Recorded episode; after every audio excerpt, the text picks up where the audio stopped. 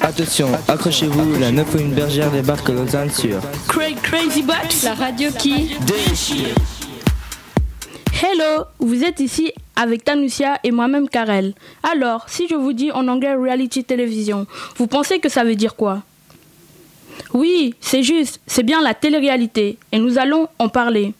Tu sais, hier je regardais la télévision et j'ai vu qu'il y aurait une autre émission de télé-réalité. Oui, j'en en, non, j'en en ai entendu parler, mais c'est quoi une émission de télé-réalité C'est un genre de télévisuel dont le principe est de suivre le plus souvent, sur un mode feuilletonnant, la vie quotidienne d'anonymes ou de célébrités. Ah, d'accord. Mais les émissions de télé-réalité, ça peut être aussi un autre genre de télévisuel tel que le documentaire, le jeu, la variété ou la fiction.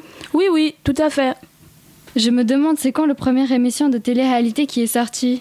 C'est en 1973 que l'émission An American Family s'introduit pour la première fois dans la vie privée des spectateurs, pour relater en 12 épisodes la vie, le divorce du- d'une famille californienne. Eh, je connais la Californie, c'est aux États-Unis. Yes Mais la télé-réalité est apparue quand en Europe C'est en 1999 que sort à la télévision une émission de télé-réalité se présentant sous forme d'un jeu où 12 participants sont enfermés pendant plusieurs semaines sur surveillance vidéo.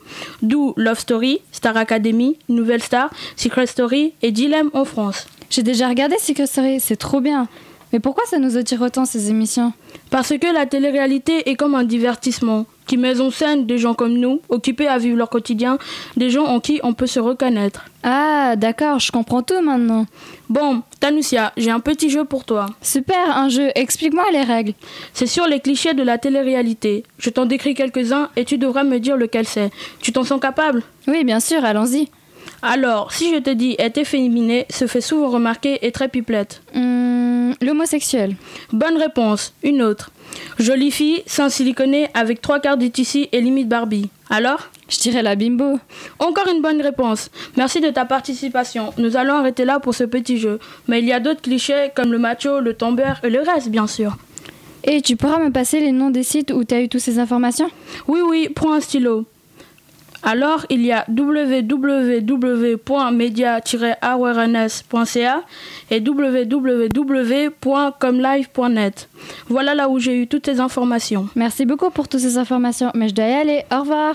De rien, à une prochaine fois, Tanusia. Avant de vous quitter, chers auditeurs et auditrices, écoutons une chanson de Bob Sinclair, Love Generation. J'espère que ma rubrique vous a plu. C'est tout pour aujourd'hui. Merci et au revoir.